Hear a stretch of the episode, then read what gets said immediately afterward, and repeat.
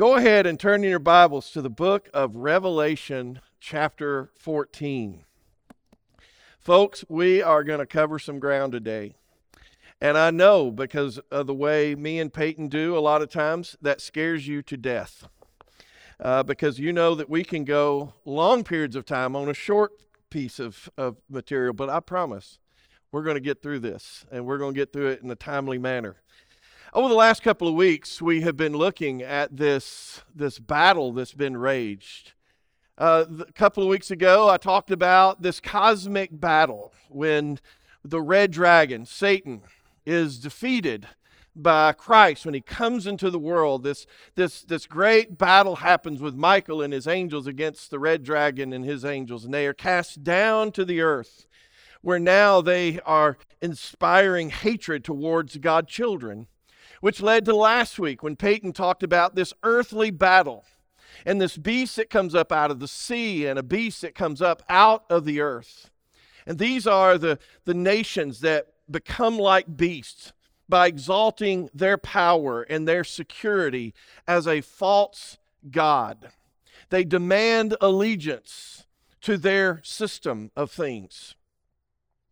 And now that takes us into chapter 14 and the one who is finally going to set things right. He's going to bring down the beast. And it is none other than the Lamb. And his army of 144,000, don't let that number scare you. These numbers are very symbolic in Revelation. It means complete, complete, complete. It is a completed number. And they go out into the nations and they proclaim the gospel the eternal gospel of Christ. They call on everyone to repent. They call on people to worship the one and true God, the creator of all. And then there is this vision in chapter 14 as well, and it's of these two harvests. One is this grain harvest, and it represents God bringing his people finally to himself. But there's also this harvest of grapes, which represents evil humanity. And they are cut down and they are put into the winepress and they are trampled. What he's showing us here is that we, as God's people, he's writing to the seven churches and he's writing to us. And he says, We have two choices. We can either be a follower of the one who wants to love us and save us and care for us, or we can decide that we're going the way of the beast and we will have to deal with that, suffer its defeat. We need to understand that the kingdom of the world and the kingdom of God are, are very different. The kingdoms of the world, and you know this, and maybe you catch your own self in this if you're not careful. They trust in the power of military, they trust in their own might. There's trouble, what do we need? We need we need more power. But the kingdom of God trusts in the power of the cross no matter what happens. The world seeks to control behavior. And, and we do it with laws, we do it with, with force, we do it in whatever ways possible. But the kingdom of God is about seeking to transform people. One is always advocating their nation and their people and their ideologies and their political agendas. But the kingdom of God is universal, and it is centered on loving all humanity as God loves. One seeks the glory of self, the other one seeks the glory of God. And everything that we do, everything that we come across, we generally are in this battle between the kingdom of the world and the kingdom of God. Whether it be our finances and how we see those, whether it be our marriages, or whether it be, uh, um, you know, human life, or the definition of sex or whether it be how we see the needy, even how we view our enemies. It's different. In chapters 15 and 16, he were, we're given these visions of these seven bowls. They are God's divine judgments that are going to be poured out. there seems to be a connection between these, these bowls of judgment and wrath upon the wickedness of humanity and the bowls that contain uh, the prayers of the saints. In fact, it's the exact same word that's being used.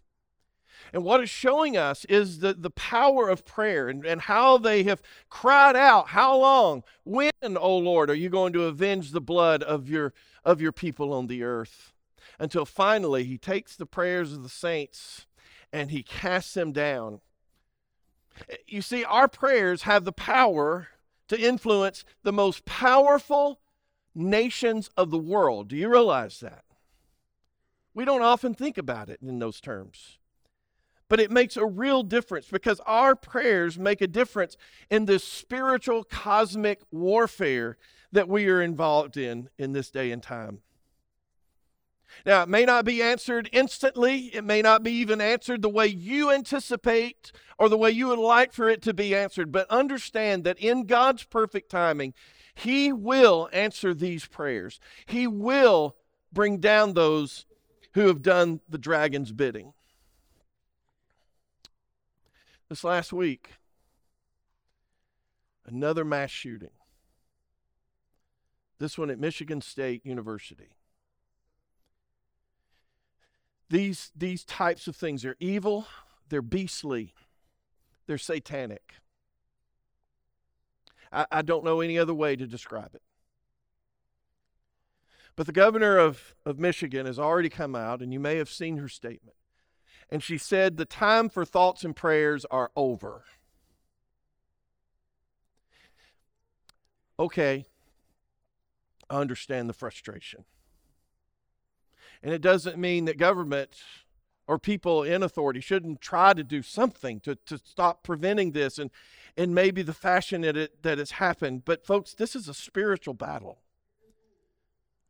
We're not, we're not wrestling against flesh and blood here.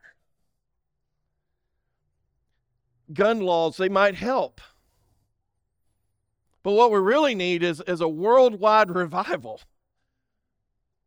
some think that's happening right now at a college in Kentucky. I don't know.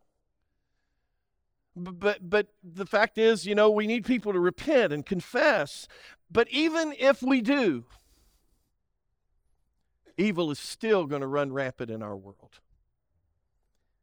God's judgments will be poured out. Satan and his army will not win.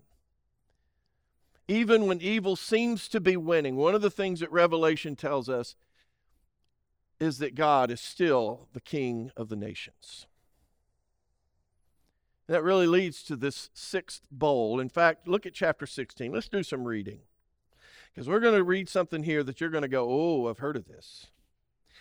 The sixth angel poured out, verse 12 of chapter 16, the sixth angel poured out his bowl on the great river Euphrates, and its water was dried up to prepare the way for the kings from the east.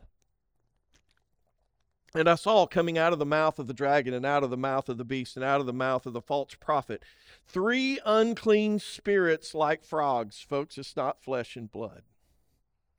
For they are demonic spirits performing signs who go abroad to the kings of the whole world to assemble them for battle on the great day of, of God the Almighty. Behold, I'm coming like a thief. And then we're given one of seven beatitudes. Did you know there were Beatitudes in the book of Revelation. This is one of seven. He says, Blessed is the one who stays awake, keeping his garments on, that he may not go about naked and, and be seen exposed.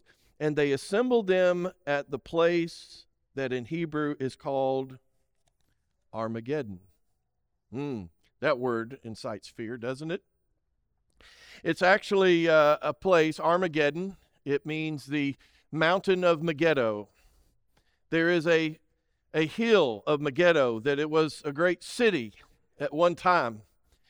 And it was, uh, it was, it guarded this pass between the sea and the Jezreel Valley. Here's the Megiddo fortress. And this was became a very big battleground. Uh, famous battles have been fought here. Uh, we know of one in Judges. We know of one in Second Kings. There are others in history that's not in Scripture that tells, even as late as World War One. Did you know that? In World War One, the British general Lord Allenby, uh, he won a battle there against the Turks. And there are some people believe that there's going to be a final literal battle that's on this battlefield. And then others like me, we believe it's metaphorical. For one thing, all the nations of the earth being gathered in this little place here doesn't make a lot of sense. But either way, I believe it is a metaphor for God's final justice on evil. John is taking these images out of the book of Ezekiel, chapter 38 and 39, and the battle, uh, God's battle with Gog. Who is Gog? Gog was Ezekiel's symbol for rebellious nations who have gathered before Yahweh in order to face God's justice, which comes in the seventh bowl here in Revelation. When finally, finally, evil is defeated once and for all. Now that sounds great. Sounds like we could stop here, but but John takes takes us back a little bit. He wants to give us a little bit more. And here we learn about the fall of Babylon, starting in chapter 17, and it goes into the first part of chapter 19. John is shown the judgment of the notorious prostitute called Babylon. And if you read it, it's, it's really kind of wild. She's wearing the, you know, the garments of a queen, but she is drunk on the blood of the martyrs says that she is riding on this, this scarlet beast with seven heads that are symbolic of, of the rebellious nations. If you read in the Old Testament, such as the book of Nahum and even in Isaiah, we learn that cities were sometimes, evil cities, were called prostitutes, harlots. Some have believed that the development of civilization and nations would finally do away with evil has it? It's like banning guns. It sounds good. I'm not even saying that legislators shouldn't do something. I don't know. I'm not a legislator. I don't claim to be perfect in all of that. But it's not going to stop evil and murder and violence. That's been going on long before guns came on the scene. And we find creative ways, even in our culture, to kill people. We fought a civil war to do away with slavery in our country. And you say, yes. But most people probably do not realize, based on the last statistics that I could find, from about a year or two ago is that 41% of tra- uh, sex trafficking cases and 20% of labor trafficking cases happen right here in the United States. We can see Florida, they've got their own issues. In the great advancement of mankind, we fought two world wars the wars to end all wars and yet now they say we may be on the verge of the Third World War. The answer isn't more churches. Uh, read your history. That's why I love history. Read your history. Anytime you see wicked nations that are doing evil things to innocent people, you often find many church leaders who have shielded them. Folks, it's why Christian nationalism will never work. It can never work. Victory will not come by an improvement of our present situation. Jesus is not going to come one day to pick sides. He's not going to say, I'm going to be with the Republicans, I'm going to be with the Democrats, I'm going to be with this religious group or this religious. Let me tell you something. Jesus is coming to take over.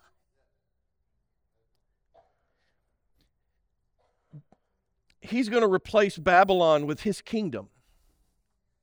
And when that happens, it leads to the marriage supper of the Lamb. Ah, you're going to want to read this, right? Uh, chapter, uh, let's see, chapter 19. Let's start in verse 6. It says, Then I heard what seemed to be the voice of a great multitude. This is now the, uh, the, the prostitute's been brought down. Like the roar of many waters and like the sound of the mighty peals of thunder, crying out, Hallelujah! For the Lord our God, the Almighty, reigns. Let us rejoice and exalt and give him the glory. For the marriage of the Lamb has come, and his bride has made herself ready. It was granted her to clothe herself with the fine linen, bright and pure, for the fine linen is the righteous deeds of the saints. And the angel said to me, Write this. Here's another beatitude.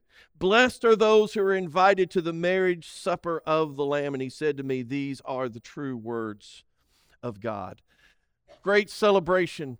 This marriage is going to happen. And for us to really understand how this impacts our faith, it's very important we understand the culture of marriage back in that day because there were three parts to it. One was a marriage contract, it was signed by the parents. A dowry would have been paid either to the bride or to her parents. They, at that point, become betrothed. It's like engagement, but it's actually much stronger. And then he goes back to his father's house and he begins to prepare a bridal chamber. And when that's happened, he then returns to get his bride, where she's waiting with her maidens. And they go into the streets, and there's this great celebration and parade as they, they go to the groom's house. And the wedding takes place. And then comes the third phase, which is the marriage supper.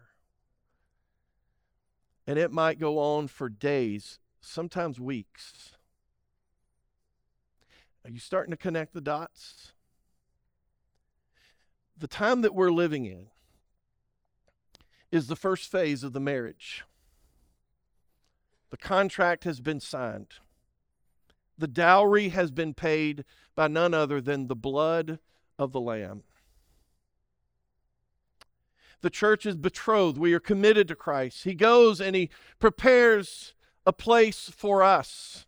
And if he goes and prepares a place for us, he's going to come again.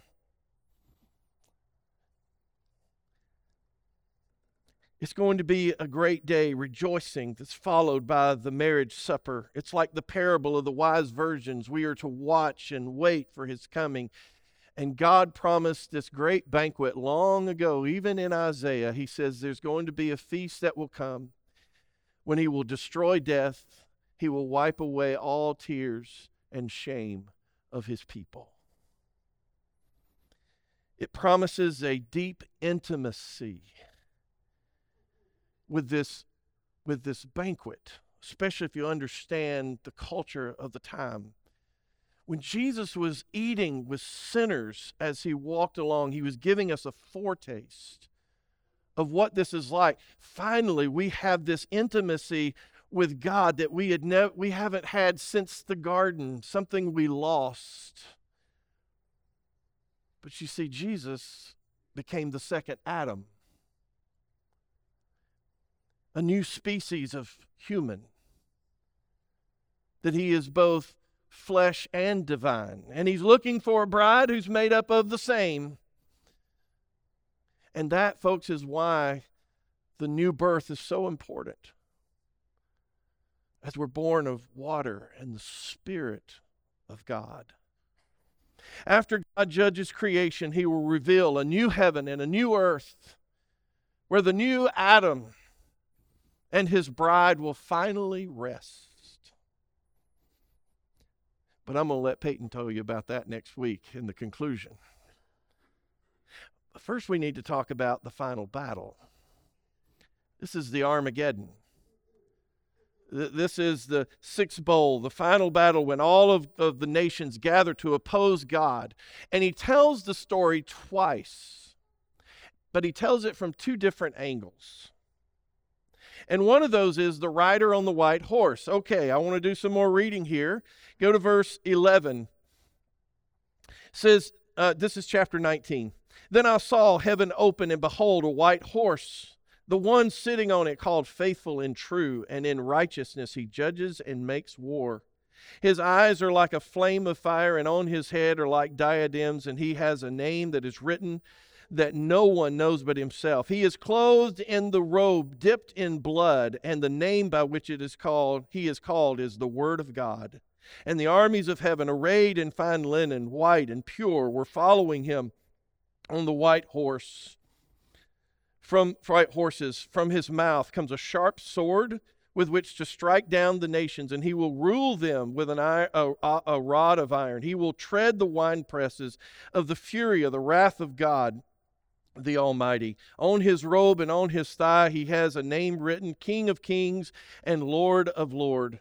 So Jesus comes and he, and he comes to us by way of this, this uh, on a white horse. Now, what's interesting is it says that he is covered in blood. And that's interesting because the war hasn't started. It's not the blood of the enemies, it's his own blood.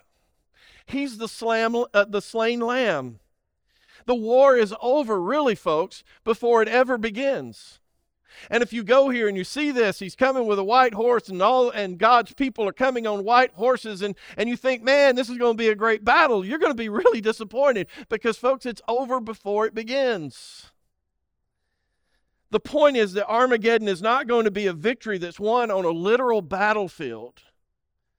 Jesus, who died for his enemies, has come to hold accountable those who have refused to repent of their ways, who have participated in the ruin of God's good world. There's a contrast that's being made. We just talked about the marriage feast of the Lamb. And now all of a sudden we hear about this great supper of God. And in it, it says, if you go, go on down, it talks about these birds feast on the carcasses of the wicked. Now just like, wow, where in the world? Folks, that comes from Ezekiel. Ezekiel chapter 39. The angel is so sure of victory, he calls the vultures and he says, Set your tables and get your plates because you're going to feast on the carcasses of the enemies of God. Now, the second battle shows shows this final battle rather in a in a from a different angle and it's the defeat of satan. If you go over to chapter 20 we're going to start reading in verse 7 and when the thousand years are ended and by the way don't get so scared about a thousand. These words are i believe are highly symbolic how many times have you told your kids, listen, if I've told you once, I've told you a thousand times. In other words, a completed time.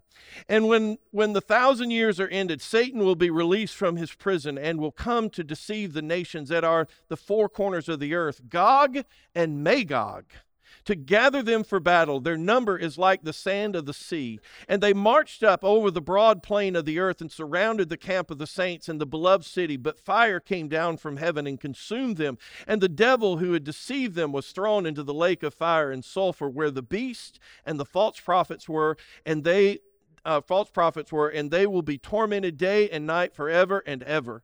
Then I saw a great white throne and him who was seated on it. From his present earth and sky fled away, and no place was found for them. And I saw the dead, great and small, standing before the throne, and books were open.